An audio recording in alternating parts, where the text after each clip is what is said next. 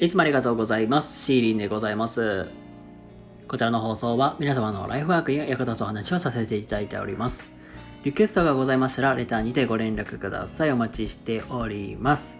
ということで、えー本日もよろしくお願いいたします。はい、えーどうもこんばんは、シーリンです。ということで今日もね、やっていきたいと思います。あの、今日はですね、休み方にこだわれということ、こだわりシリーズ第2弾でやっていきますが、あの、これ、偶然なんですよ。はい。あの、お許しください。で、あの、今日のお話の、まあ、メインとしては、人見知りの方とか、あと、あまりなんだろう、目立ちたくない人とか、そういう、ちょっと、なんか、そんななんていうかな、あんまり、ちょっと積極的になんか、前、なんか話しかけに行くっていうか、そういうの苦手な人、まあ、内向型の方に向けての話になります。で、実際に何度いいかな、あのまあ、いろんな人にも共通する部分でもあるのかなとは思いますので、よかったら最後まで聞いていただけたらいいかなと思います。はい。まあ、この休み方ってどういうことかっていうと、あの実際ね、皆さん移動とかホテルとか、で、あの、まあ旅行でもいいです。まあ旅行とか出張でもいいんですけども、あ出張の方がイメージしやすいかな。例えばね、出張、まあ東京に出張行きましたと、大阪に出張しに行きましたと。で、その時にじゃあ新幹線で移動しますと。じゃあ、えー、グリーン車、まあ、グリーン車？え、まあ、グリーン車、えー、自由席、指定席と、まあ、まあいろいろね、多分席が決まっておりますが、えー、で皆さんは予約するときどれで取りますかと。おそらく多くの方は、えー、指定席か自由席。まあ絶対安い方を選ぶと思いますが、これをね、イメージを覆します。はい。ということでね、あのー座席のまあ取り方であったりとか、まあホテルの選び方とか、まあそんな感じのお話を今日は、えーさせていただこうかと思いますので、しばしお付き合いいただけたら嬉しいなと思います。はい。えっ、と、すいません。冒冒頭の方がね、ちょっと長くなっちゃいましたが、まあ今日もまあもう早速本題に移りたいと思いますが、まあ休み方にね、今日こだわっていこうという、まあ話でございます。で、あのー皆さんね、先ほどの具体例、まあ東京か大阪とか、例えば出張行きましたと。で、ホテルどこを選びますかと。もしくはね、まあ、新幹線で移動する際に、皆さん、指定席、自由席、あのグリーン車とありますが、どれ選べますかというお話をね、冒頭にさせていただいたと思います。で、僕もそうだし、あいろんな人は、多くの方は、まあ、やっぱりね、グリーン車とかさ、値段高いからさ、おそらく、もうなんか、もう指定席か自由席の、まあ、安い方を選ぶと思います、思うんですよ。で、ホテルも、なんかさほどそこまで高くなく、高くい方でもない、なくていいやって。なんか寝れた、寝れるか食べれたらまあ問題ないからええかってことで、ちょっと休めないお部屋とかね、選びがちだと思いますが、あのね、こういう、まあ、もう本当に、そういう人の前でなんか話すの苦手とか、あの、ちょっとなんだろうか、人見知りみたいな人人ほど、あの、こういうとこマジでこだわってほしい。っていうのは、あの、内向型の人って、えー実は、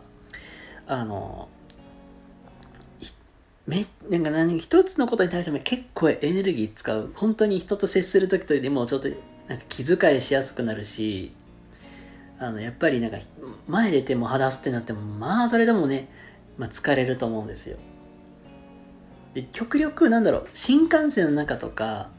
あの、ホテルの中でもそうなんだけど、できるだけ休む、休む時間を確保したい。まあ、イメージ、なんでも、まあ、イメージしやすい方でいいんですけども、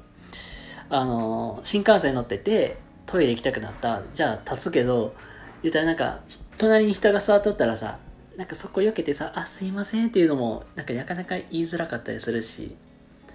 リクライニングとかもさ、やっぱりいきなり後ろ倒したらさ、あの、やっぱり周りの人に迷惑かけるから、あ、すいません、後ろ開け、あの、倒していいですか？とかみたいな。で、なんかすごい結構気使ったりすると思いますが、あのなんかそれだけでもまあまあエネルギー使う。だからできるだけ節約したいんですよ。そういうのって。だから移動手段として移動もそうなんだけどあのエコノミー選んでください エコノミーでグリーン車ってやったりとかホテルもあのちょっと休みまあそれ休みやすいかつちょっとねお値段とかそういうのにこだわるっていうのが一番いいかなって。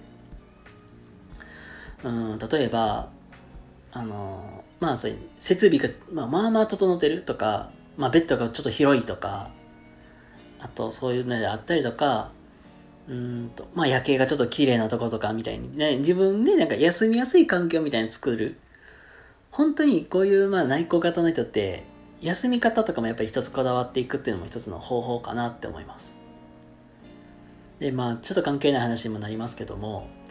あの実際ねちょっと、まあ、お高い部屋とかになると、まあ、サービスもそれほど整ってるわけじゃないですか。グリーン車もそうやけど、まあ、空間も広くなってるし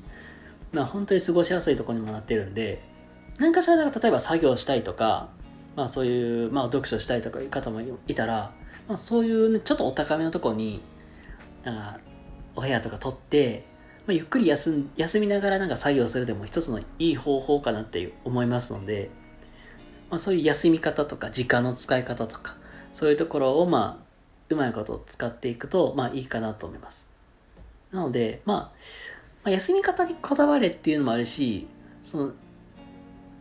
お金を使って時間をとに投資しろみたいなそんな話にもちょっと近い内容かなって思いますんであのもしねもう僕もまあちょっとこれからもねこれからそういう移動することがあったらなんかそういうことをしていきたいなって思います。はい。ということですいません。ちょっと今日のお話長くなりましたけどもまあまとめますとえっとまあホテルであったり新幹線とかまあそういう移動すると、するとこ自分に休む場所っていうのは、ちょっとお金出してでもいいからこだわれという、まあそんな話でございます。はい、なので、あのー、今日の話は、まあ、とにかく休み方にこだわりましょうという話です。ということで、今日の話いかがだったでしょうか？皆様のご意見やご感想とかお待ちしております。そしてこの話がためになったという方いらっしゃいましたら、いいねだったり、チャンネルフォローしていただけたら嬉しいなと思います。ということで今日は、えー、休み方にこだわれという、そんなテーマでお話しさせていただきました。それでは、えー、皆様、今日も明日も素敵な一日をお過ごしください。シーリンでございました。それではまた次回お会いしましょう。またねはい。ということですいません。えっ、ー、と、最後に宣伝とお知らせのだけさせてください。えー、コラボライブ、コラボ対談企画ですね。えー、ワンオンワンというのをずっとやらせていただいております。えー、本日ね、21日の、えー、9時半から、えー、とドラーセナさんとコラボライブ、そして23日のこちらお昼間の2時からですね、えー、マモさんとの、ね、コラボライブでございます。こちらに関しましては、マモさんのチャンネルでやらせていただきますので、あのー、よかったらマモさんのチャンネルで行っていただけたら嬉しいなって思います。はい、ということでね、お相手さんも募集中ですので、ね、お気軽にご連絡ください。それでは、えー、良い一日をお過ごしください。それではまた。